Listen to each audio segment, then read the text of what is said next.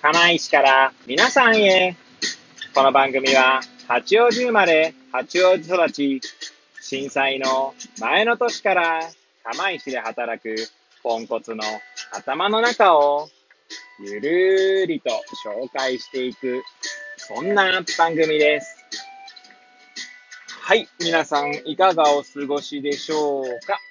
変な髪型をしたポンコツ薬剤師こと町田和俊でございます。というわけでですね、今日も気軽にゆるりとおしゃべりしていきたいと思います。さてさて、今日は何の話をしよっかなーって感じなんですけれども、収録日時はですね、令和3年5月の19日の水曜日、時刻は18時10分を回ったところでございます。えいつものようにですね、この時間は帰りのですね、車の中で AirPods をつけて運転しながらお届けしております。はい。まあ何を話すか問題なんですけれども、ちょうどですね、まあ、前回の放送でも言ったかと思うんですけれども、まあ、昨日の、まあ、5月18日ですね、が、まあ、薬剤師オンエアのライブ配信日だったんですね。まあ、ちなみに薬剤師オンエアなんですけれども、Facebook ページでですね、Facebook ページ、Facebook でですね、薬剤師オンエアって検索するとですね、まあ、出てくると思いますし、こちら、ライブ配信しているんですけれども、アーカイブにも残っておりますので、まあ、もしよければですね、ご覧になっていただければと思います。ちなみに私はロバゴリチャンネルというところでですね、お話をしておりますので、もしご興味おありの方はですね、えー、見ていただけると嬉しいです。はい。で、まあですね、まあ改めてなんかこう、薬剤師オンエアという場所についてですね、考えてみたので、それをですね、ちょっと今日は語ってみようかななんて思います。もしよければ最後までお聞きいただければ幸いでございます。はい。で、まあなんか薬剤師オンエア、今回はちなみにですけど、ソーシャルかける情報っていうキーワードだったんですけれども、まあ、今までですね、今回が7回目だったのかな？はい。月1ペースでやってきて7回目だったんですけど、なんて言うんだろうな。まあ、1回を除いて、まあ、つまり6回ぐらいはですね、必ず、まあ私、Mac なので、キーノートのプレゼンテーションツールを使ってですね、まあスライド作ってるんですけれども、資料を作っているんですが、で、なんかこう、なんだろうな、作ることでですね、やっぱりなんか思ったことがあったんですね。それは何かっていうと、何かお題があってですね、それに対して何を話そうかなってまず自分で考えて、それを、まあ、まあ、スライドとしてですね、書き、えー、要は、書き、まあ、なんだろう、作っていくっていう作業がですね、まあ、ある種表現をしていることになるんだろうな、なんて思ったんですね。まあ、今回のことなんで言えばですね、まあ、情報っていうキーワードだったんですけど、まあ、情報一つとってもですね、あ、一つの情報をとってもですね、その情報から何を感じるかっていうのは、人それぞれになるわけですね。まあ、この話は、確か、配信前に収録した、えー、収録収録したものでね、お話ししてたかと思いますけれども、で、これを、まあ、薬剤師なので、まあ、薬理学といってですね、薬の仕組みを理解する学問があるんですけれども、薬理学でまあ、薬理学のメタファーを使うとですね、まあ、受容体と、まあ、それに、えー、くっつく薬という、えー、まあ、なんだろうな、そういった構造で考えてみると、よりたくさんの受容体がある人はですね、一つの情報からもですね、様々なことを考えられると思うんですよね。っていうことを、まあ、こうちょっと表現して、まあ、プレゼンテーションというか、まあ、キーノートで資料を作成してみたんですけれども、いや、こういった表現をする場所があるってすごい、まあ、ありがたいことだし、幸せなことだなと、なんか改めて思ったんですね。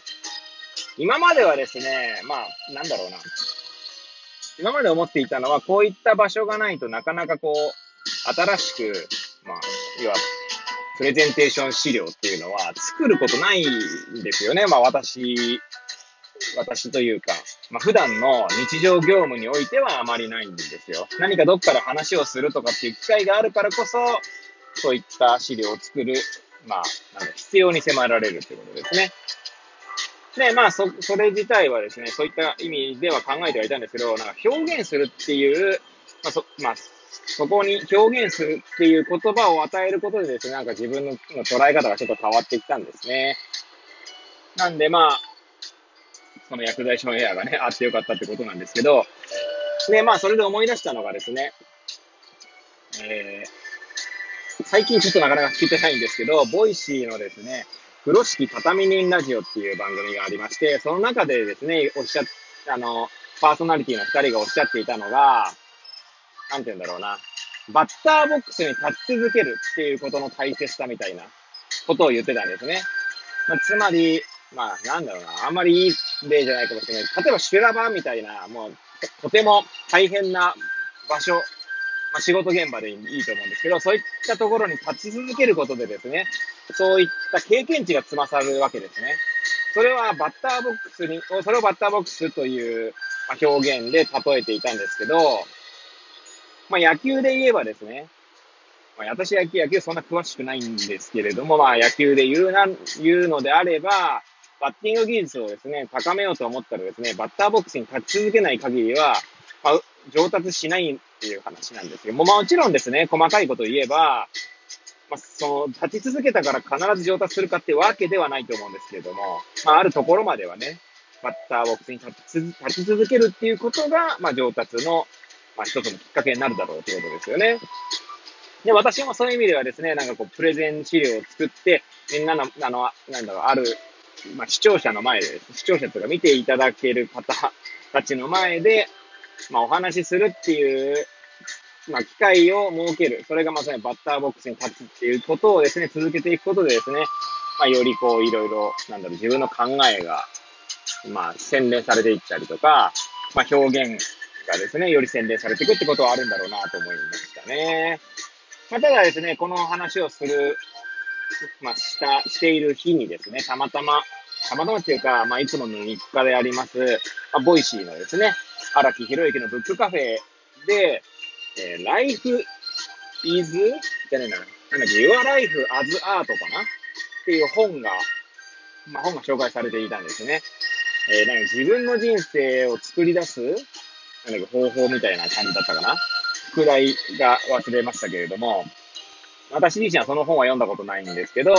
まあ、荒木マスターがですね、その本を使ってですね、3回にわたってちょっとこうお話ししていたんですけど、そこであったのはですね、闇雲に何かを表現しようとするのは、また違うんじゃないかっておっしゃっていたんですね。で、まあ、なるほどとも思ったんですけど、話を聞いていてですね。まあ、それは何かっていうと、なんか、無理やりこう表現しよう、表現しようと思うっていうことも、それはまた、こう、なんだろうな。えー、まあ、良くない結果になりかねない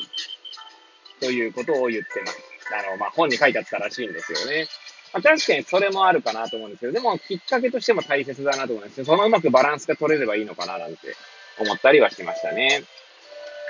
なんかそんなことをですね、まあ、表現ということについてですね、ちょっと考えてみた、考えた結果、まあ、薬剤師オンエアが表現する一つの場所でありましたし、まあ、このラジオトークもですね、私の中での表現する、まあ、一つの、まあ、手段になっていると思いますし、まあ、あるいはですね、スタンド FM もそうなんでしょうし、まあ、表現する場所がいっぱいあるって結構、まあ、大切なことだなと改めて思いましたよね。そんなたくさんの人に聞いてほしいとか、たくさんの人に見てほしいとか、たくさんの人に理解してほしいっていうふうに思っ、まあ、もちろんその方がいいとは思うんですけど、でもそれはそれでですね、まあ、そこまで、なんかこう欲深いわけでもないんですけど、一定数の人がですね、私の表現したものに対してですね、まあ、少しでもいいリアクションを取ってくれるだけでもですね、私はまあ満足するんだろうなと、なんとなく思いましたね。そういう意味ではですね、まあ、前回だったかなもう話しましたけど、幸せってなんだろうみたいな話をしたんじゃなかったかなと思うんですけれども、もう前回お話しした内容を忘れてしまいましたが、まあ、あの、今はですね、いろんなツールがありますので、その、自己満足度というか、自分のその欲求を満たす、まあ、媒体というか、まあ、方法というか、手段がたくさんあるな、なんてことも感じましたね。なんでまあ、お金になるならないとかって話は置いといて、まあもちろんね、お金があるに越したことはないんだと思うんですけれども、なんかそれにとらわれすぎてもですね、なんかお金が稼げないことに、なんかこう、すごいこう心を乱されることもあるかと思うので、まあ趣味でですね、まあ何かこう、表現ですね、なんか発信、今までは多分発信っていうことを、場を使っていたんですけど、発信じゃないんだろうななんて思ってきましたね。特に私の場合なんかラジオトークとか、スタンド FM っていうのは、まあ、発信するっていうよりは本当に単に自分を表現しているだけだと思っていて、まあ、その表現にですね、本当皆さんからリアクションがあってですね、まあ、私自身は本当に、まあ、なんだろうな、幸せだなと思ってはいるんですけれども、なんか発信、なんか発信したいものがあるかとかっていうわけでもないので、まさに表現なんだろうな、なんてことで、まあ自分の中で、まあ腹落ちした、まあひとときについてですね、ちょっと語ってみました。まあこれからもですね、実はまあ前、前も言ったかと思うんですけど、ポッドキャストコンテンツを作ったりとかですね、まああるいはブログだったりとか、ホームページみたいなのを作ろうかななんて思ってますので、まあ、なんかこう、自分の、自分の幸せというか、まあ承認欲求とかっていうところにも関わってくるのかもしれないんですけど、まあその自分の中の欲だったり幸せみたいなところを満たすためにですね、自分はこう表現を続けていきたいななんて思っています。まあもちろんね、それがあわよくばね、何かこうお金になればそれはまあいいでしょうけど、まあこんだけですね、コンテンツがたくさんこう、世の中に溢れている中でですね、おそらくそういったお金にならないものも、まあお金にしようと思いすぎるとですね、それはそれで、なんかこう、窮屈なのかなとも思うので、まあ、そんなことを思ったひとときでした。あともうちょっとなので今日で終わりたい、ここで終わりたいと思います。それではまた明日皆さんお会いいたしましょう。さようなら。